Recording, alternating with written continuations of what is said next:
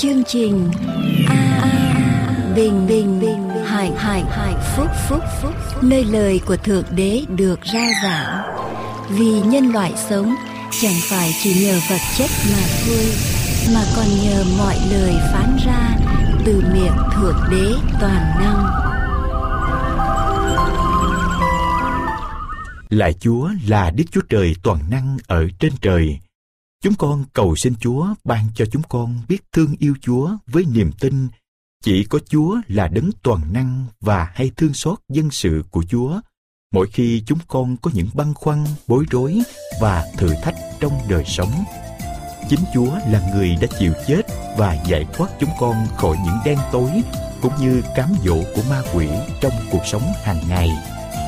Chúng con cầu nguyện trong danh của Đức Chúa Giê-xu là đấng cứu thế. Amen. Yêu Giê-xu, quyết hiến thân cho Ngài. Yêu Giê-xu, sống luôn luôn vì Ngài. Mau tiến lên, ta giao truyền danh Chúa. Biết Giê-xu, sống cho Ngài, chết cho Ngài. Tình yêu Giê-xu có gì đem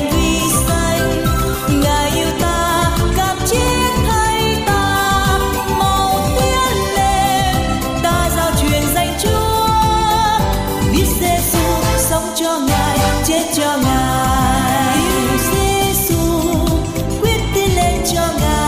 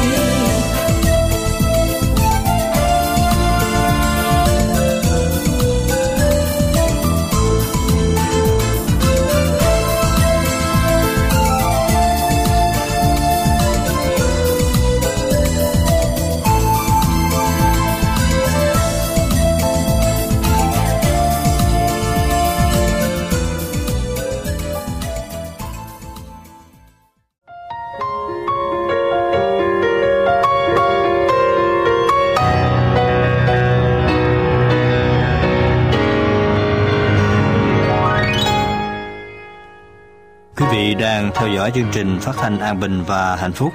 Sau đây kính mời quý vị theo dõi phần giảng luận qua mục sư Dương Quốc Tùng. Xin kính chào tất cả quý ông bà chị em trong hội thánh và quý vị thính giả cùng nghe với chúng tôi trên đài phát thanh. Đề tài hôm nay là trận chiến Armageddon.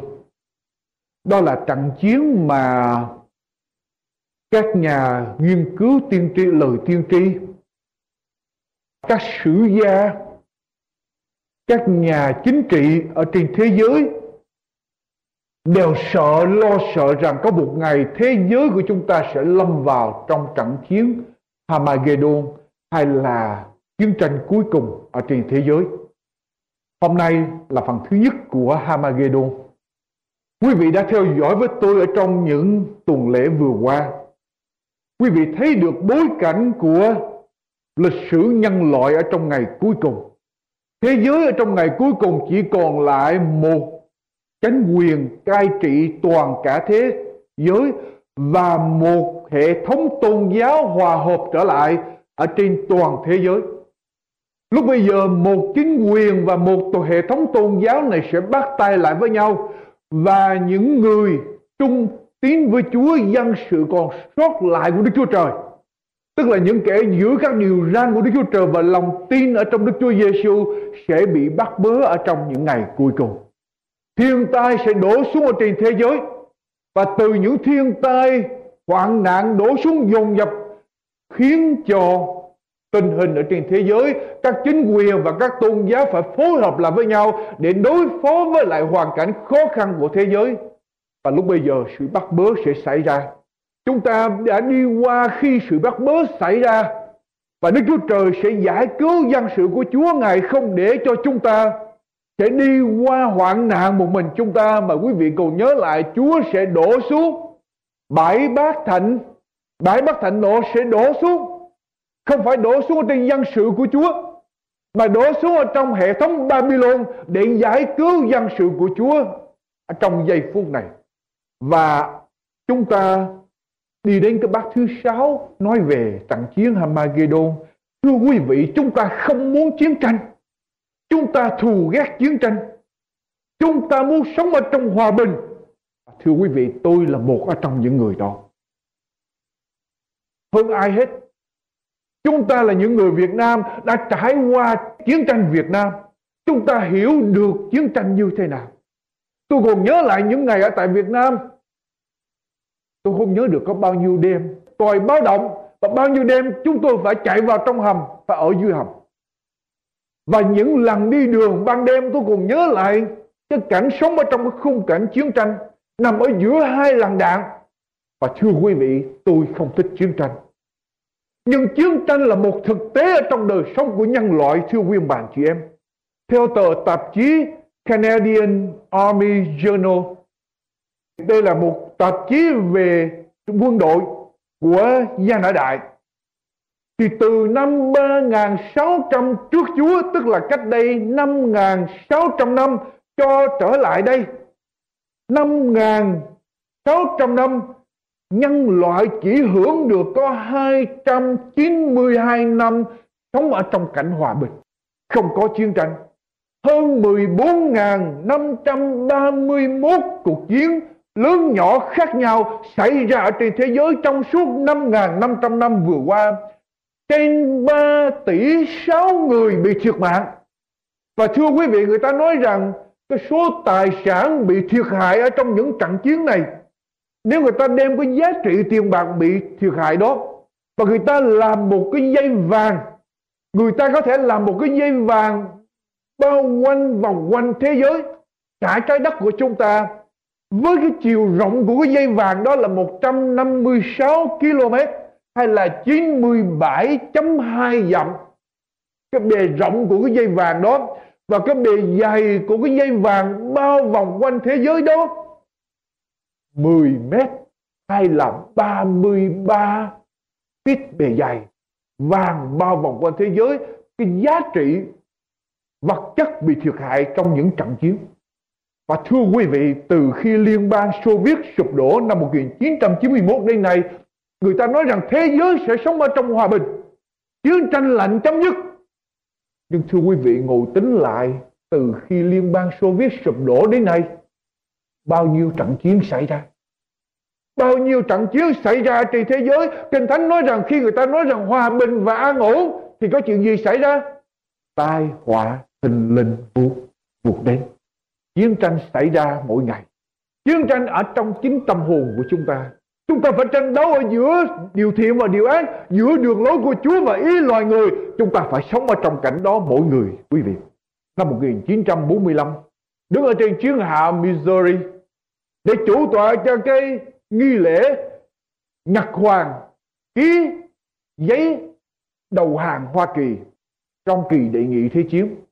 Danh tướng Hoa Kỳ là Douglas MacArthur đã tuyên bố như thế này: nếu chúng ta không tìm một phương pháp hiệu quả và tốt đẹp hơn để giải quyết những tranh chấp ở trên thế giới, thì Armageddon sẽ trực chờ ở trước cửa thế giới, trước cửa chúng ta.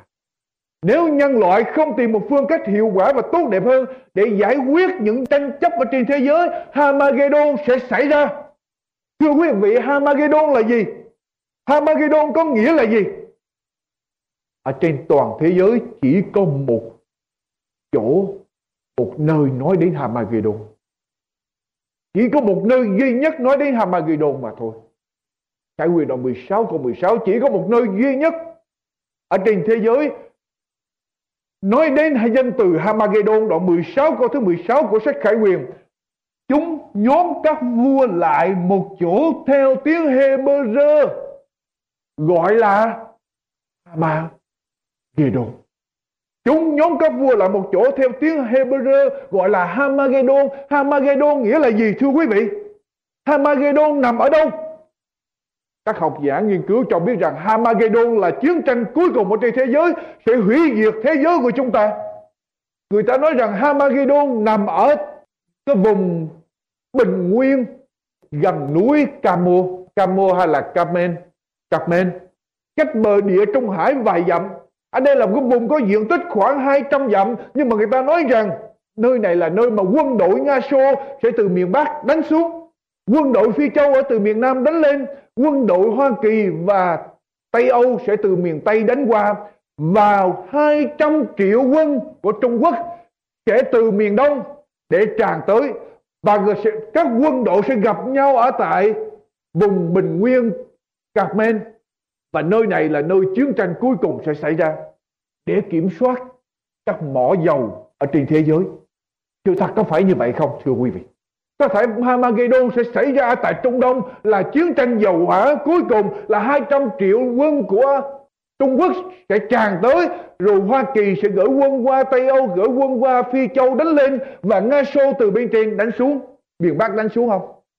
Chúng ta đọc kỹ lại thưa quý vị. Armageddon chỉ được nhắc đến một lần duy nhất ở trong Kinh Thánh, và lần duy nhất đó nằm ở trong Khải Huyền đoạn 10, đoạn 16 câu thứ 16. Điều thứ gì nữa? Không có một địa danh nào ở trên thế giới gọi là Armageddon, cho nên người ta gặp rắc rối không biết Armageddon nằm ở đâu. Không có một địa danh nào gọi là Armageddon, và Armageddon chỉ được nhắc đến một lần ở trong Kinh Thánh mà thôi. Và khi nhắc đến một lần này cũng khó hiểu nữa. Quý vị đọc lại câu thứ 16 với tôi. Sứ đồ Giăng được Chúa khải thị viết như thế nào? Chúng nhóm các vua lại một chỗ theo tiếng gì? Tiếng Hebrew hay là tiếng cổ ngữ Do Thái? Tiếng Hebrew, cái chỗ đó gọi là Armageddon. Nhưng mà sứ đồ Giăng lại không cho tiếng Hebrew của Armageddon, mà lại nói theo tiếng Hebrew gọi là, và chữ Armageddon lại là tiếng Hy Lạp chứ không phải tiếng Hebrew. Cho nên người ta đọc cái đó người ta không hiểu. Chúng nhóm các vua lại một chỗ theo tiếng Hebrew thì đáng lẽ phải cho tiếng Hebrew, ở đây lại không cho tiếng Hebrew mà viết bằng tiếng Hy Lạp. Cho nên người ta không biết nằm ở đâu. Cho đến giây phút này người ta cũng không biết nằm ở đâu. Nhưng mà chúng ta đi tìm ý nghĩa của Armageddon. Quý vị đọc lại cái bát thứ 6 với tôi, từ câu số 12 cho đến câu số 16. Vị thiên sứ thứ 6 trút bát mình xuống sông cái Euphrates, sông liền cạn khô, đặng sửa soạn cho các vua từ đông phương đến có lối đi được. Tôi thấy từ miệng rồng, miệng thú và miệng tiên tri giả có 3 tà thần đi ra, giống như ếch nhái. Đó là những thần của ma quỷ làm phép lạ và đi đến các vua trên khắp thế gian để nhóm hiệp về sự chiến tranh ở trong ngày lớn của Đức Chúa Trời toàn năng. Rồi quý vị nhảy xuống câu số 16. Chúng nhóm các vua lại một chỗ, theo tiếng Hebrew gọi là Hama Gidon. Ở trong ngày cuối cùng, quý vị còn nhớ lại, hệ thống Babylon giả, hệ thống tôn giáo giả gồm có 3 ngôi giả là con rồng hay là Satan, con thú hay là con thú thứ nhất ở trong Khải Huyền đoạn 13, và tiên tri giả hay là con thú thứ nhì từ đất lên ở trong Khải Huyền đoạn 13. 3 ngôi giả sẽ tranh chiến với 3 ngôi thật của Đức Chúa Trời, sẽ nghịch lại dân sự còn sót lại của Chúa, sẽ bắt bớ dân sự của Chúa. Và quý vị nhớ bãi Bắc Thành Độ, tôi nói với quý vị, đổ xuống để giải cứu dân sự của Chúa ra khỏi cảnh bắt bớ của Babylon. Và bãi thứ nhất đổ xuống cho những người có dấu con thú, thờ phượng nó và thờ tượng của nó, khiến cho những người đó bị gì? Bãi thứ nhất làm cho họ bị gì? Bị ghẻ chồng. Rồi bãi thứ hai đổ xuống biển, biển trở nên huyết. Bác thứ ba đổ xuống sông và các suối nước, sông và các suối nước trở nên huyết, người ta không có nước để mà uống. Bác thứ tư đổ lên mặt trời bàn lấy hơi nóng làm cho loài người bị chém. Và bác thứ năm đổ lên đâu? Đổ xuống ngôi của con thú, nước của nó tối tăm đến độ mà người ta đau đớn vì cái cảnh tối tăm. Nếu mặt trời mà không mọc, quý vị có đau đớn không? Ở đây có một cái sự tối tăm gì đó mà khiến cho người ta phải đau đớn. Người ta cắn rưỡi bị đau đớn ở trong cái bát thứ năm. Và sau đến cái bát thứ sáu làm gì? Đổ xuống, làm cho sông Euphrates bị cạn đi, mở đường cho Armageddon. Mở đường cho Armageddon là trận chiến như thế nào? Bây giờ chúng ta trở lại Babylon thời cổ. Babylon tân thời là Babylon ở trong sách Khải Huyền. Bây giờ chúng ta trở lại Babylon thời cổ. Vua Nebuchadnezzar là người đưa Babylon lên cái đỉnh huy hoàng của nó. Và vua Nebuchadnezzar tấn công Jerusalem, bắt bớ dân sự của Chúa, đem về làm phu tù ở tại thủ đô Babylon. Ở trong đó có tiên tri Daniel. Dân sự của Chúa ở trong cảnh phu tù 70 năm. Sau đó theo đúng lời tiên tri, Chúa nói họ sẽ được trở về và Chúa sẽ gửi một người giải cứu họ là vua Medi, tức là vua Shiru, sẽ tới giải cứu dân sự của Chúa, chinh phục Babylon, chiến thắng Babylon và mở đường cho dân sự của Chúa trở về lại Jerusalem. Quý vị biết thủ đô Babylon, thủ đô của đế quốc Babylon là thành phố Babylon, nằm ở trên sông Euphrates.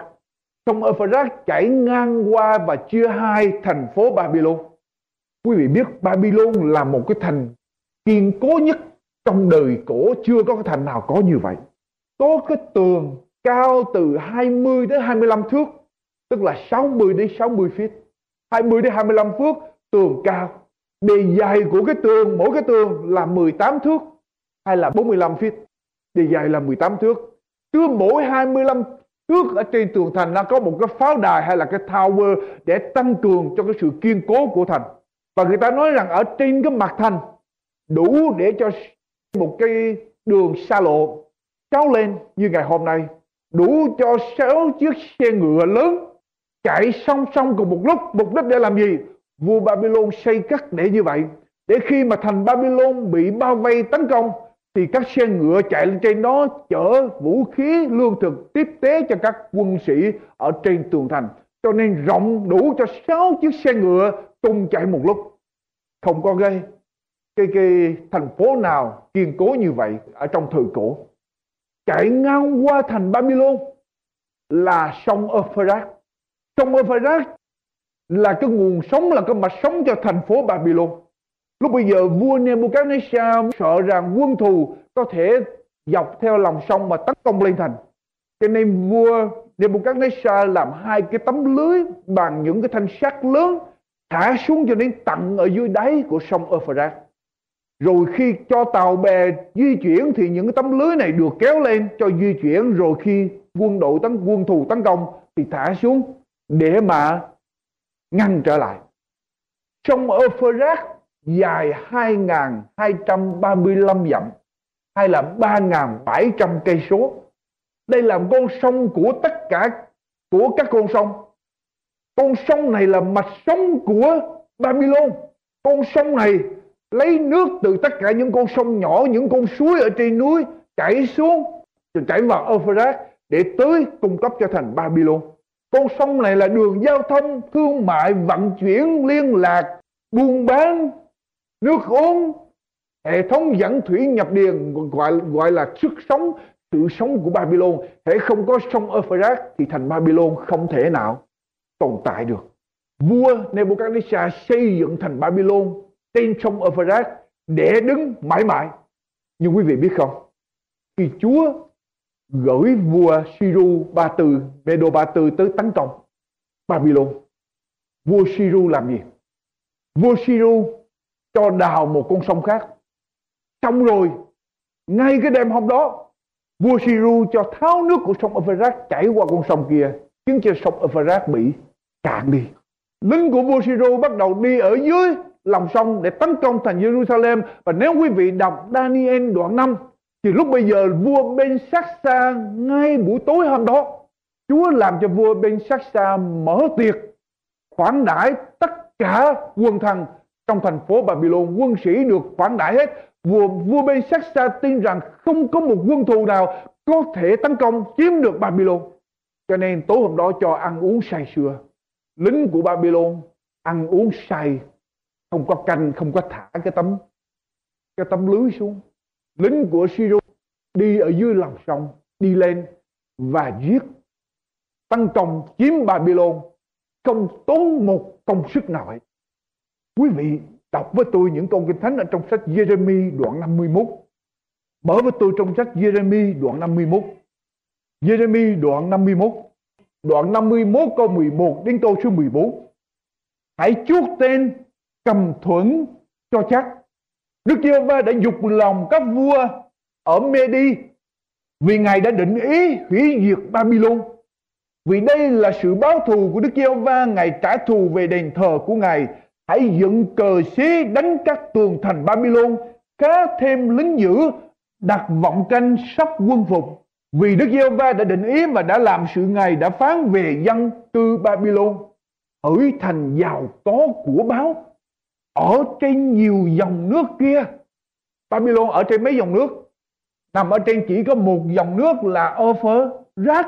Nhưng mà sông Euphrates là con sông của tất cả các con sông. Tất cả nước các con sông đều dồn về Euphrates, chảy ngang qua. Cho nên ở đây nói rằng hỡi thành giàu có của báu, ở trên nhiều dòng nước kia, sự cuối cùng ngươi đã đến, cái lượng sự tham lam ngươi đã đầy.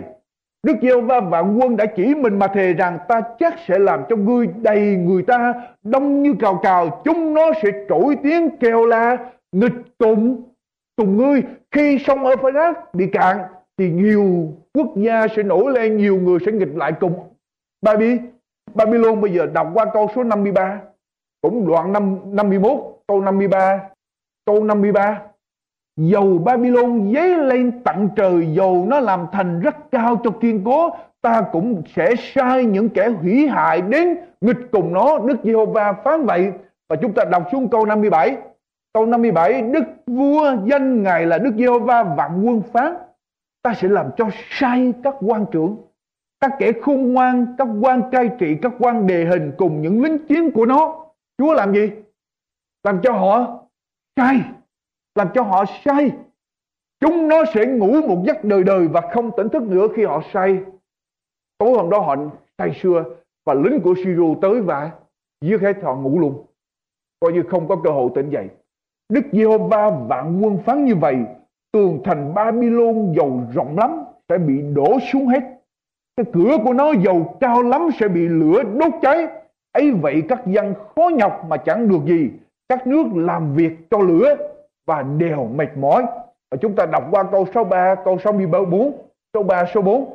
Khi ngươi đã đọc sách này xong thì khá cột vào sách một cục đá, rồi ném xuống ở giữa sông Euphrates. Và khá nói rằng Babylon sẽ chìm xuống như vậy, nó sẽ chẳng còn trỗi dậy nữa, vì tai nạn mà ta sẽ giáng ở trên nó, chúng nó sẽ mỏi mệt. Như vậy là chúng ta biết Babylon thời cổ được sông Euphrates chảy ngang qua, và Babylon thời cổ bị sụp đổ khi mà sông Euphrates bị cạn khô. Vua Shiru mở một dòng sông khác, tháo nước của sông Euphrates, khiến cho sông Euphrates chảy ngang qua thành Babylon bị cạn đi, và thành Babylon bị sụp đổ. Bây giờ chúng ta trở lại Babylon tăng thời, Babylon của ngày hôm nay. Ở trong đoạn 16 đọc lại với tôi. Đoạn 16 nói rằng vị thiên sứ thứ 6 trút bắt mình xuống sông cái Euphrates, sông liền cạn khô. Bây giờ chúng ta đọc đoạn 17 câu 1 của sách Khải Huyền. Đoạn 17 câu 1, quý vị lật kinh thánh với tôi, chúng ta sẽ lật kinh thánh nhiều lắm.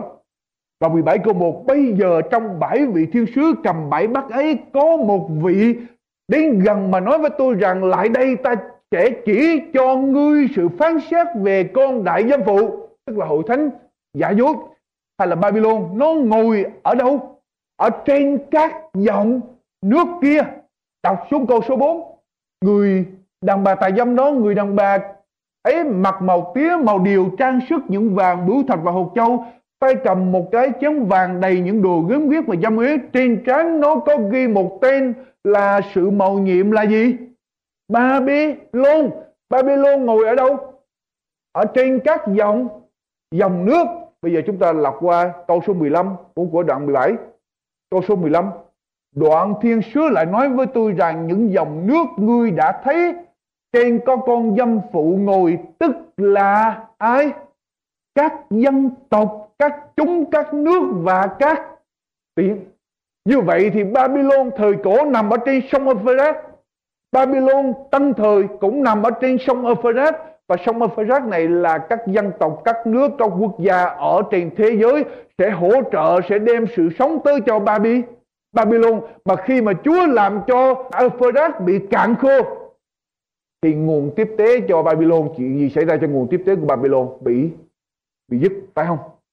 Thưa quý vị, khi vị thiên sứ thứ 6 trút bát mình xuống thế gian, ngay ở trong cái giây phút mà Babylon ra lệnh để bắt bớ, để mà hủy diệt dân sự của Chúa đó, khi người ta tới để hủy diệt, thi hành lệnh tử hình, thì ngay ở trong cái giây phút đó vị thiên sứ thứ 6 trút bát mình xuống, và rồi có một cái luồng ánh sáng tràn vào trong tâm hồn của những người đi theo Babylon. Ngay ở trong cái giây phút đó, họ thấy rằng họ bị lừa. Họ bị lừa cho nên họ không còn hỗ trợ Babylon nữa. Họ không còn hỗ trợ Babylon để bắt bớ dân sự của Chúa nữa. Và sông Euphrates bị cạn, nghĩa là các quốc gia không còn hỗ trợ cho hệ thống tôn giáo giả ở trong thời kỳ cuối cùng này nữa. Cho nên quý vị biết sông Euphrates là gì rồi. Quý vị biết sông Euphrates cạn khô có nghĩa là gì. Bây giờ sông Euphrates cạn khô để làm gì? Sông Euphrates cạn khô để làm gì? Thưa quý vị, Kinh Thánh đoạn 16 câu thứ 12 của sách Khải Huyền, vì thiên sứ thứ 6 đổ bát mình xuống sông Euphrates bị cạn khô, đang làm gì? Sửa soạn cho các vua Đông Phương đi tới. Các vua Đông Phương là ai?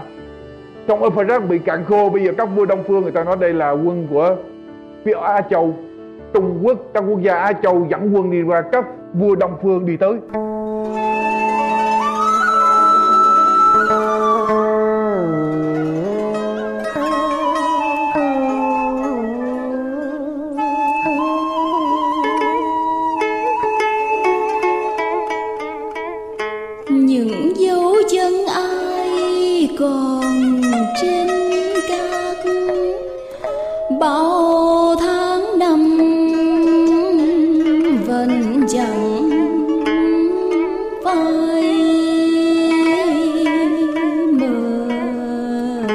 Đây là chương trình An Bình Hạnh Phúc. Biết bao người đi trong sa mạc, nhờ dấu chân còn thấy đường về. Những dấu chân ai còn trên cát như ánh sao soi tỏ đêm mờ.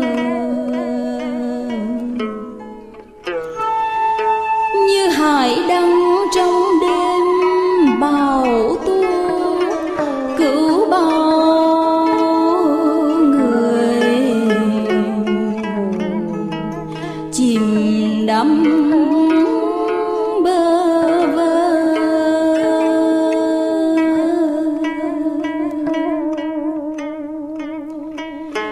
Những dấu chân ai còn trên cát, vết thằn sâu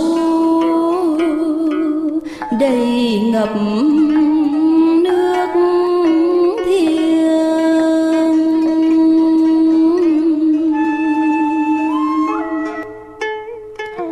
Khách lữ hành đường xa mỏi mệt, chợt vui lên lòng tạ ơn trời. Những dấu chân ai còn trên cát, những dấu chân còn rỉ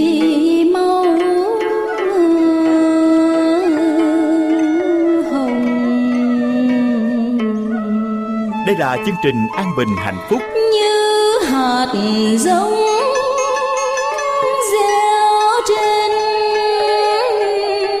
sỏi đá,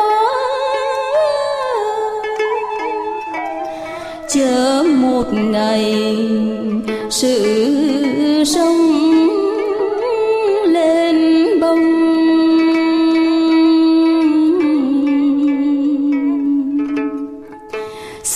Giê-xu Ngài đã giáng thế đi khắp nơi rao giảng tin mừng.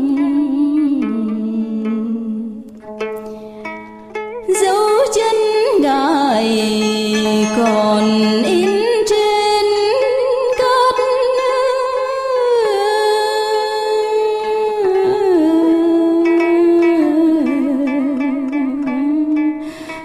chân người theo bước chân Ngài.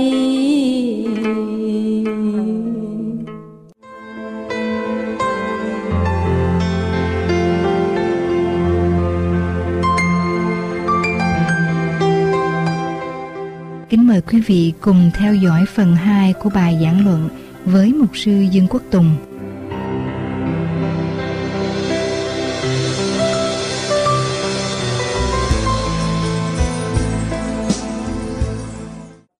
Trước khi quý vị mở với tôi Sáng Thế Ký đoạn 2 câu 8. Sáng Thế Ký đoạn 2 câu 8, đoạn Giê-hô-va Đức Chúa Trời lập một cảnh vườn ở tại Ê-đen ở về hướng nào?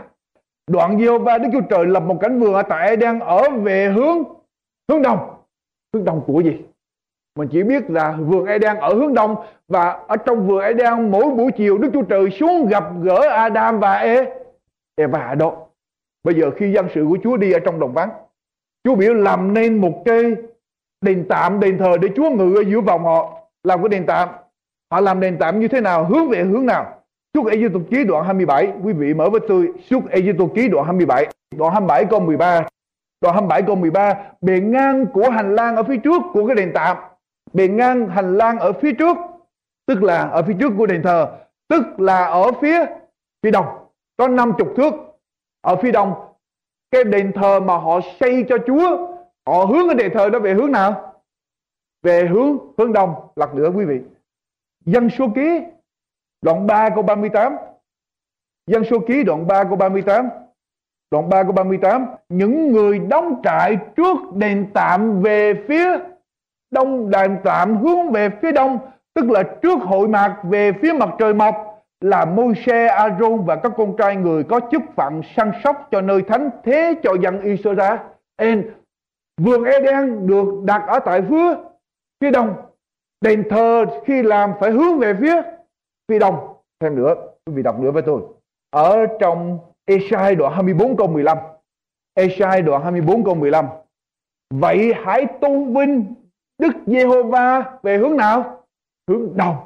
Xây về hướng đông để tôn vinh Đức Giê-hô-va. Hãy tôn vinh danh Đức Giê-hô-va, Đức Chúa Trời của Israel trong các cù lao biển. Xây về hướng đông. Bây giờ quý vị đọc thêm cho tôi đoạn 41 của sách Ê-sai, đoạn 41 câu 2, đoạn 41 câu 2. Ai sẽ khiến người kia dấy lên từ phương đông, lấy sự công bình gọi người đến kề chân mình. Ngài phó các dân tộc ở trước mặt người, khiến cho người cai trị các vua. Phó họ như bụi cho gương người, giống như rác rến bị gió thổi cho tung người. Ở đây Chúa cho người giải cứu đến từ hướng nào? Hướng đông, tới để mà cai trị ở trước mặt các dân tộc. Chúa phó các dân tộc ở trước người giải phóng là ở người ở hướng đông. Rồi bây giờ Đức Chúa Giê-xu tái lâm, Chúa sẽ tái lâm ở hướng nào? Chúa tái lâm hướng nào? Chúa Giê-xu tái lâm hướng nào? Ma-thi-ơ đoạn 24 câu 27, Chúa Giê-xu tái lâm hướng nào? Hồi nãy giờ mình thấy hướng đông là cái hướng dân sự của Chúa gặp Chúa. Hướng đông là cái nơi mà Chúa gửi đấng giải thoát tới với giải cứu dân sự của Ngài. Đền thờ xây về hướng đông. Bây giờ đoạn 24 câu 27, Chúa Giê-xu đến như thế nào? Chúa nói cái cách Chúa đến: vì như chớp phát ra từ phương đông nhấn đến phương tây thì sự con người đến cũng như thế. Thì ấy, Chúa Giê-xu sẽ đến từ hướng đông. Như vậy sông Euphrates bị cạn khô để chuẩn bị cho các vua phương đông tới. Phương đông đây là ai? Đức Chúa Giê-xu đến để giải cứu. Nhưng bây giờ quý vị sẽ hỏi tôi, nhưng mà ở đây nói các vua chứ đâu phải nói một vua. Chúa Giê-xu chỉ có một. Ở đây nói là các vua phương đông, chuẩn bị cho các vua phương đông. Nghĩa là sao? Khải Huyền đoạn 17, thưa quý vị, là Khải Huyền đoạn 17 câu 14 với tôi. Khải Huyền đoạn 17 câu 14 với tôi. Babylon sẽ tranh chiến với Chúa. Chúng chiến tranh cùng chiên con. Chiên con sẽ được thắng, vì là chúa của các chúa và vua của các vua. Chúa Giê-xu là vua của các vua. Như vậy ai là những người đi theo, những vị vua nào đi theo Chúa? Họ là những ai? Những kẻ được kêu gọi, những kẻ được chọn, cùng những kẻ trung tín đều ở với chiên con cũng được thắng chúng nữa. Các vua mà đi với Chúa Giê-xu đây lại là dân sự lựa chọn của Chúa. Bây giờ đọc lại Khải Huyền đoạn 5 câu số 9 với tôi. Câu 9 số 10. Khải Huyền đoạn 5 câu 9 đến câu 10. Chúng hát một bài ca mới rằng: Ngài đáng lấy quyển sách mà mở những ấn ra, vì Ngài đã chịu giết, lấy huyết mình mà chuộc cho Đức Chúa Trời những người thuộc về mọi chi phái, mọi tiếng và mọi dân tộc. Và Ngài đã làm cho những người ấy nên nước và thầy tế lễ cho Đức Chúa Trời chúng ta. Những người ấy sẽ làm gì? Vua sẽ trị vì ở trên chúng ta. Những người được Chúa chọn sau này đều sẽ làm vua. Và trong cái giây phút đó, khi mà bị bao vây đó, Chúa tới, Chúa giải cứu chúng ta và Chúa lãnh đạo, Chúa dẫn chúng ta đi một đoàn quân để đánh lại phía biển Babylon. Như vậy sông Euphrates bị cạn khô, tức là các quốc gia trên thế giới không còn hỗ trợ cho Babylon nữa. Và lúc bây giờ Chúa soạn mình biết ngay cái giây phút đó Chúa Giê-xu tái lâm rất là gần. Cho nên đoạn 16 câu số 15 Chúa nói sao? Của sách Khải Huyền đoạn 16 câu số 15 Chúa nói sao? Kìa, ta đến như kẻ trộm, phước cho kẻ tỉnh thức và giữ gìn áo sống mình, đặng khỏi đi lõa lồ và người ta không thấy sự xấu hổ mình. Chúa ta làm rất gần trong giây phút đó. Thưa quý vị, bây giờ đọc tiếp với tôi câu số 13, đoạn 16 câu số 13. Sau khi mở đường, Chúa soạn các vua phương Đông có lối đi được. Các vua phương Đông chưa đến. Câu số 13 nói sao? Tôi thấy từ miệng rồng, miệng thú và miệng tiên tri giả ra mấy tà thần. Miệng rồng, miệng thú và miệng tiên tri giả, đây là ba ngôi giả. Lúc bây giờ con rồng Satan, con thú tức là cái hệ thống tôn giáo, và con thú thứ hai là hệ thống cầm quyền ở trên thế giới. Lúc bây giờ thấy rằng cái liên minh của mình đang sắp sửa bị tan rã. Con rồng, con thú và tiên tri giả đồng một lúc gửi ra ba tà thần để đi tới dụ dỗ lừa dối các vua trên thế gian, để thiết lập củng cố lại cái liên minh của ba ngôi giả, củng cố lại Babylon. Con rồng, con thú và tiên tri giả gửi ra ba tà thần để đi dụ dỗ các vua ở trên thế gian tái lập lại lòng tin của thế giới ở trên hệ thống Babylon giả. Và thưa quý vị, tại sao ở đây nói rằng có ba tà thần đi ra giống như gì? Giống như ếch nhái. Tại sao gọi là giống như ếch nhái? Tại sao gọi là ếch nhái? Tại sao không giống cái gì mà giống ếch nhái? Quý vị nhớ lại khi Đức Chúa Trời giải cứu dân sự của Chúa ra khỏi xứ Ai Cập, vua Pharaoh không cho họ đi, Chúa mới gửi tới 10 tai họa để cho vua Pharaoh thả với dân sự của Chúa đi. Bây giờ lặp lại với tôi, khi Chúa làm cái tai họa thứ hai gửi tới, thứ nhất thứ gì gửi tới? Xuất Ê-díp-tô Ký đoạn 7. Xuất Ê-díp-tô Ký đoạn 7. Chúng ta lật qua. Xuất Ê-díp-tô Ký đoạn 7. Câu 20 câu 22. Câu 20 câu 22. Tôi đọc từ câu số 19. Đoạn Đức Giê-hô-va phán cùng Môi-se rằng hãy truyền cho A-rôn rằng hãy cầm lấy cây gậy, anh giơ tay ra ở trên nước của xứ Ê-díp-tô, trên rạch, trên sông, trên bào và khắp mọi nơi có nước trong xứ, hầu cho nước hóa thành huyết cả xứ Ê-díp-tô, và trong những bình chứa nước bằng gỗ, bằng đá đều sẽ có huyết hết thảy. Vậy Môi-se và A-rôn bằng làm theo như lời Đức Giê-hô-va đã dặn mình trước mặt Pha-ra-ôn và quần thần. A-rôn giơ gậy lên đập nước sông, hết thảy nước sông bèn hóa ra thành huyết. Cá ở dưới sông chết, nước sông hôi thối, người Ê-díp-tô không thể uống được. Vậy huyết lan tràn khắp cả xứ Ê-díp-tô. Xong các thuộc sĩ của Ê-díp-tô làm gì? Cậy phù chú mình cũng làm được như vậy, thì lòng của Pha-ra-ôn bằng cứng cỏi. Bây giờ Chúa bảo Môi-se và A-rôn đưa gậy ra, nước biến thành huyết, để thuyết phục Pha-ra-ôn cho dân sự của Chúa đi. Nhưng mà các phù thủy, các thầy phù thủy cũng đưa tay ra thì nước cũng biến thành huyết. Cho nên Pharaoh thấy Đức Chúa Trời này đâu có thua, đâu có hơn gì thần của chúng tôi thờ đâu. Thần chúng tôi cũng làm được phép lạ đó mà. Cho nên bây giờ Chúa mới làm gì thiệt? Đọc đoạn 8 câu 5 câu 7. Đoạn 8 câu 5 câu 7 của Xuất Ê-díp-tô Ký. Vậy Đức Giê-hô-va phán cùng Môi-se rằng hãy truyền cho A-rôn rằng cầm gậy ngươi giơ tay ra trên rạch, trên sông và trên bào, khiến cho điều gì? Ếch nhái tràn trên xứ Ê-díp-tô. A-rôn giơ tay mình trên các sông rạch xứ Ê-díp-tô, ếch nhái bò lên lan khắp xứ. Các thuộc sĩ cũng cậy phù chú của Satan cho mình làm y như vậy, đặng khiến ếch nhái bò trên xứ Ê-díp-tô. Cho nên vua Pharaoh bây giờ cũng cứng lòng, không cho đi.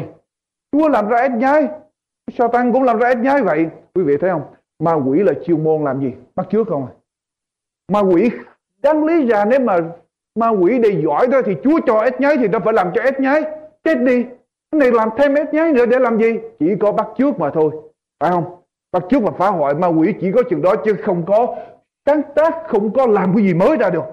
Bây giờ Chúa mới làm cái tai họa thứ ba. Đọc qua đoạn 8 câu 16 câu 18. Đoạn 8 câu 16 18. Đức Giê-hô-va phán cùng Môi-se rằng hãy truyền cho A-rôn rằng hãy giơ gậy anh ra đập bụi ở trên đất, bụi sẽ hóa mũi khắp cả xứ Ê-díp-tô. Hai người làm y như vậy. A-rôn cầm gậy giơ tay ra đập bụi ở trên đất, bụi biển hóa thành mũi, bu người và súc vật, hết thảy bụi đều hóa thành mũi ở trong xứ Ê-díp-tô. Các thuộc sĩ cũng muốn cậy phù chú của mình làm như vậy để hóa thành mũi, nhưng mà sao? Không làm được. Họ chỉ làm tới ếch nhái thôi. Ma quỷ chỉ làm tới ếch nhái thôi, không có làm hơn được, để có thể lừa dối con người. Ở trong ngày cuối cùng, ma quỷ, các thần của ma quỷ ra sẽ giống như ếch nhái. Nghĩa là sao? Ếch nhái là cái cố gắng cuối cùng của Satan.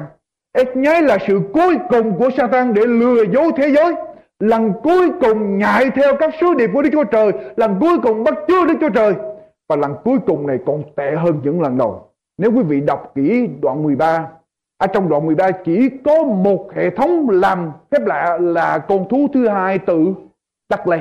Từ đắc lên, con thú thứ hai làm phép lạ, làm lửa trên trời giáng xuống kêu gọi dân cư trên thế giới thờ của phượng con thú thứ nhất. Nhưng ở trong bát thứ 6 mấy người làm phép lạ. Con rồng, con thú và tiên tri giả, cả ba đều làm phép lạ. Cho nên thưa quý vị, cái lần thứ ba này, cái lần lừa dối cuối cùng này sẽ vô cùng tệ hại. Thế giới sẽ bị đánh lừa, kết hợp lại và chuẩn bị lên để tranh chiến cùng Đức Chúa Giê-xu ở trong trận chiến Armageddon. Những phép lạ sau cùng này tôi không biết nó sẽ như thế nào, nhưng tôi biết khi mà Satan cùng với lại con thú cùng với tiên tri giả mà làm phép lạ sẽ vô cùng lừa dối quý vị. Có một cô bé gái đến hỏi mẹ mình: mẹ ơi, nói dối với lại ăn cắp cái tội nào nặng hơn?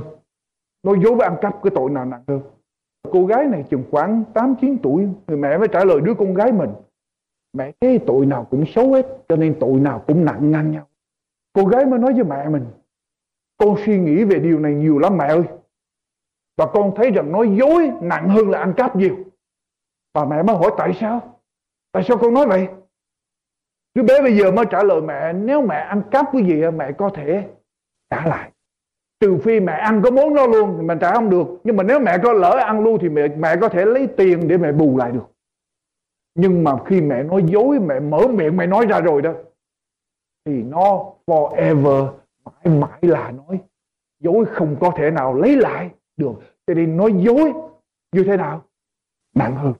Ngón đòn lừa dối là ngón đòn tối độc mà ma quỷ sẽ sử dụng. Ma quỷ là cha của sự nói dối và nó là người đầu tiên nói dối. Trò này nó sẽ lừa dối thế giới, và dân sự của Chúa trong những ngày cuối cùng cần phải có cái ơn phân biệt.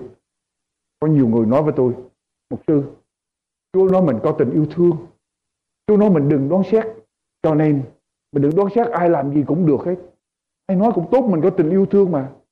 Yes, Chúa nói rằng ngươi chớ đoán xét, hãy lấy cái đà ra khỏi mắt ngươi trước rồi mới lấy cái rác ra khỏi mắt anh em ngươi. Nhưng mà câu số 6 của đoạn 7 sách Ma-thi-ơ, Chúa cũng bảo sao? Đừng đoán xét, mà Chúa cũng bảo làm gì? Đừng quăng bánh thánh ở trước miệng chó và đừng đeo hột trai ở trước cổ heo.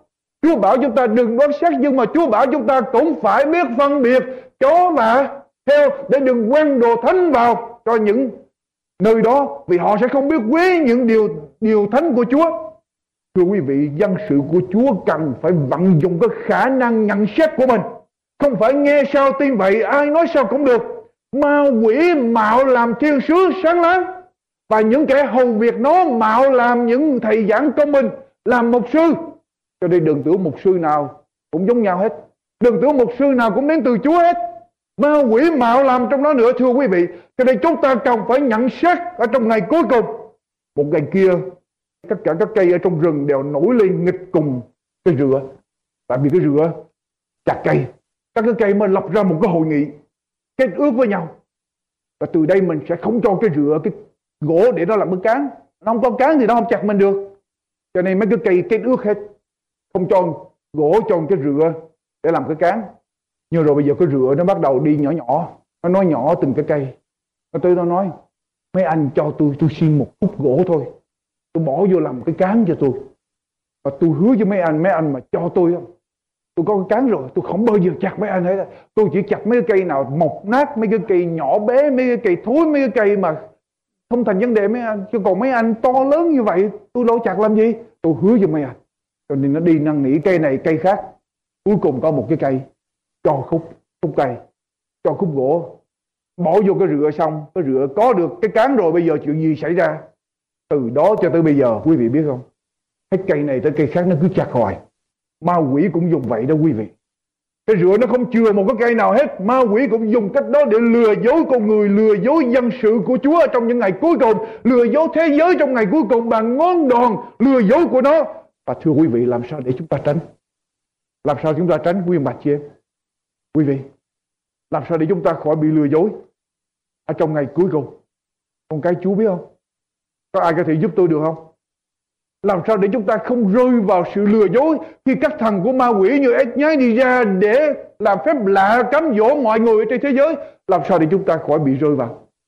Tê-sa-lô-ni-ca thứ 2, đoạn câu 9 đến câu thứ 12. Tê-sa-lô-ni-ca thứ 2, đoạn 2 câu 9 đến câu thứ 12. Quyền bạch Diệp. Tê-sa-lô-ni-ca thứ 2, đoạn 2 câu 9 đến câu thứ 12. Kẻ đó sẽ lấy quyền của quỷ Sa-tan mà hiện đến làm đủ mọi thứ phép lạ, dấu dị và việc kỳ dối dả, dùng mọi cách phỉnh dỗ không công bình mà dỗ những kẻ hư bất, vì chúng nó đã không nhận lãnh sự yêu thương của điều gì lẽ thật để được cứu rỗi. Ấy vì thế mà Đức Chúa Trời cho chúng nó mắc phải sự lầm lạc, là sự chúng nó tin điều dối dả, hầu cho hết thảy những người không tin lẽ thật trong chuộng sự không công bình đều bị phục ở dưới sự phán xét của Ngài. Thưa quý vị, làm sao để chúng ta khỏi rơi vào sự lừa dối ở trong những ngày cuối cùng? Nhận lãnh sự yêu thương lẽ. Không phải chúng ta chỉ tin lẽ thật không, ở đây cái Thánh nói rằng phải yêu lẽ thật. Quý vị có yêu lẽ thật chưa, quý ông bạn chị em? Không phải chúng ta tin Kinh Thánh đâu, mà chúng ta còn làm gì nữa? Quý vị, con yêu lẽ thật. Yêu lẽ thật là sao quý vị? Như thế nào là yêu lẽ thật? Đố quý vị yêu điều gì mà một ngày mà không có điều đó quý vị chịu nổi không? Quý vị yêu điều gì? Quý vị yêu tiền mà ngày đó không thấy tiền quý vị chịu không nổi, làm không ra tiền quý vị chịu không nổi. Quý vị yêu bất cứ điều gì quý vị phải thấy điều đó trong ngày đó. Ở trong Kinh Thánh nói với chúng ta rằng yêu lẽ thật, nhận lãnh lòng yêu lẽ thật mà Chúa ban cho chúng ta. Ngày cuối cùng chúng ta không chạy theo đám đông, không chạy theo ý riêng, không chạy theo bất cứ người nào, không chạy theo những gì mắt chúng ta thấy, tai chúng ta nghe, mà thưa quý vị chỉ có bước đi bằng tinh thần, yêu lẽ thật nguyên bản kia. Yêu lẽ thật. Cầu nguyện Chúa để cho chúng ta mỗi người có lòng yêu Kinh Thánh. Và chỉ khi nào chúng ta biết yêu Kinh Thánh, lời của Chúa, chúng ta mới không rơi vào sự lừa dối cuối cùng. Quý bà chị em, có yêu Kinh Thánh không? Có cầu xin Chúa để chúng ta yêu Kinh Thánh không? Quý vị biết không? Tôi đi học Kinh Thánh. Mỗi buổi tối tôi giảng, tôi biết đường ai yêu Kinh Thánh hay không yêu Kinh Thánh. Tôi nhìn tôi biết liền. Lý do tại sao?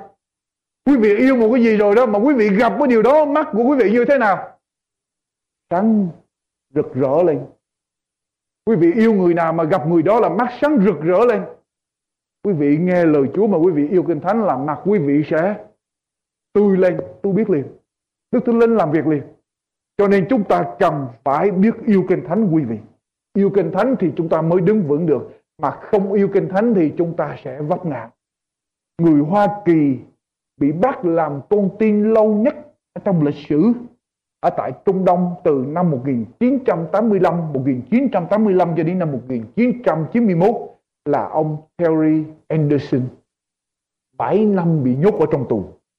7 năm bị nhốt ở trong tù, sau khi được thả ra, ông Anderson đã lợi dụng mọi cơ hội từ năm 1991 cho đến ngày hôm nay để ca tụng, để nói về Kinh Thánh, để kêu gọi người ta biết yêu Kinh Thánh, biết đọc lời Chúa. Ông nói rằng tôi sống được 7 năm, suốt 7 năm ở trong tù nhờ quyền năng của Kinh Thánh. Tôi tìm được sự an ủi, tìm được sự khuyến khích từ ở trong Kinh Thánh. 7 năm tôi đọc hết trọn bộ Kinh Thánh từ đầu đến cuối, không bỏ một chữ nào, trên 50 lần.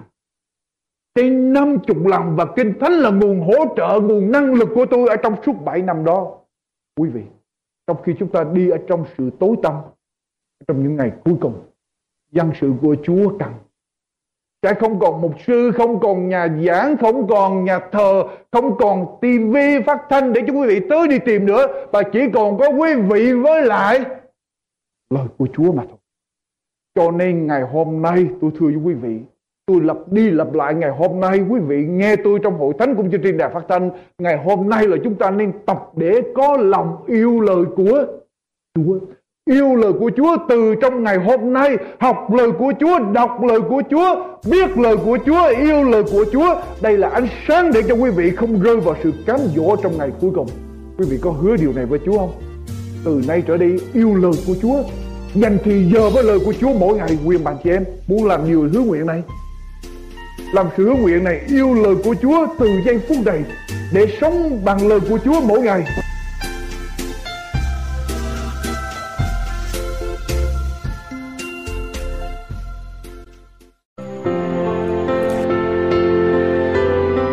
Thưa quý vị, phần giảng luận của mục sư Dương Quốc Tùng đến đây xin tạm chấm dứt.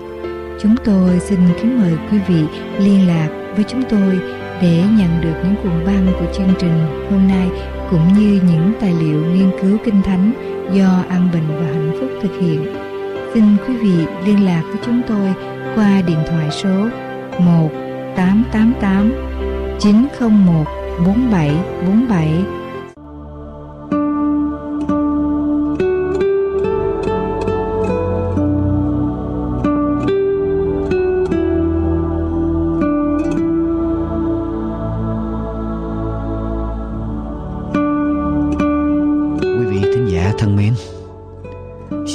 Nhớ viết cho chúng tôi đôi dòng cho chúng tôi biết về cảm xúc của quý vị khi theo dõi chương trình. Chúng tôi biết chương trình còn nhiều sơ sót. Xin quý vị thính giả niệm tình tha thứ cho. Chúng tôi thực hiện chương trình bởi lòng yêu thương Chúa và bởi sự cảm động của Đức Thánh Linh của Chúa, với niềm mong ước rằng nhiều người sẽ biết được danh của Ngài và sự cứu rỗi của Chúa. Chúng tôi mong rằng quý vị nhận được cảm nhận được cái tấm lòng của chúng tôi khi quý vị lắng nghe chương trình. Cầu Chúa ban ơn ở trên quý vị, và xin đừng quên giới thiệu chương trình cho bạn hữu, cho bà con của mình. Và đồng thời nếu quý vị chưa viết cho chúng tôi, xin viết cho chúng tôi đôi dòng, chỉ đôi dòng thôi, cho chúng tôi biết địa phương mà quý vị đang theo dõi chương trình. Mỗi lá thư của quý vị là một sự khích lệ vô cùng lớn lao cho tinh thần của anh chị em chúng tôi ở trong ban thực hiện. Nguyện cầu Đức Chúa Trời toàn năng ban ơn ở trên đời sống của quý vị và gia quyến, và ơn phước của Ngài tuôn tràn trong đời sống mỗi ngày của quý vị. Amen.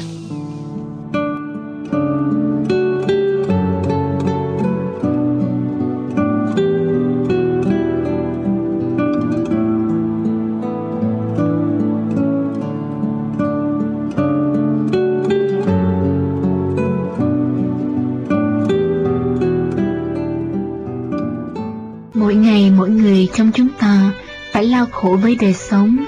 Chúng tôi ước mong những giây phút ngắn ngủi vừa qua đã đem lại cho quý vị những ơn phước tràn đầy trong tâm hồn.